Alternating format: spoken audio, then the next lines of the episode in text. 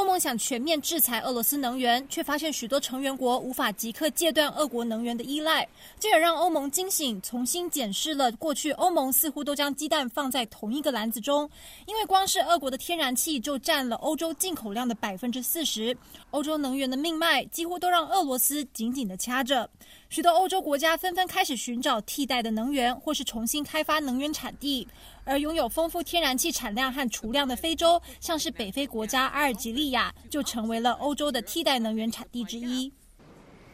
Oltre a questa dichiarazione di intenti nel settore dell'energia,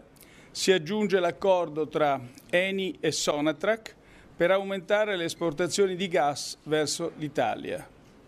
埃尼集团和阿尔及利亚国营能源公司近日分别与意大利签订了协议，并且预计从二零二三到二零二四年开始，透过跨地中海管道，每年增加最多九十亿立方公尺的天然气运量。然而，有能源经济学家表示，阿尔及利亚、埃及等非洲国家虽然有很大的能源开采空间，但目前的供应量及总出口量还不到俄罗斯向欧洲供应的一半，特别是物流问题也不是短时间能够解决的。此外，提高产能也必须要有更多的扩建，安全环境及资金都是问题。像是奈及利亚到摩洛哥的天然气管道，将连接西非和北非共十三个国家，也是要在二十五年内分阶段完成。换言之，非洲无法在短期内取代俄罗斯成为欧洲主要的能源供给地。寰宇新闻图文君综合报道。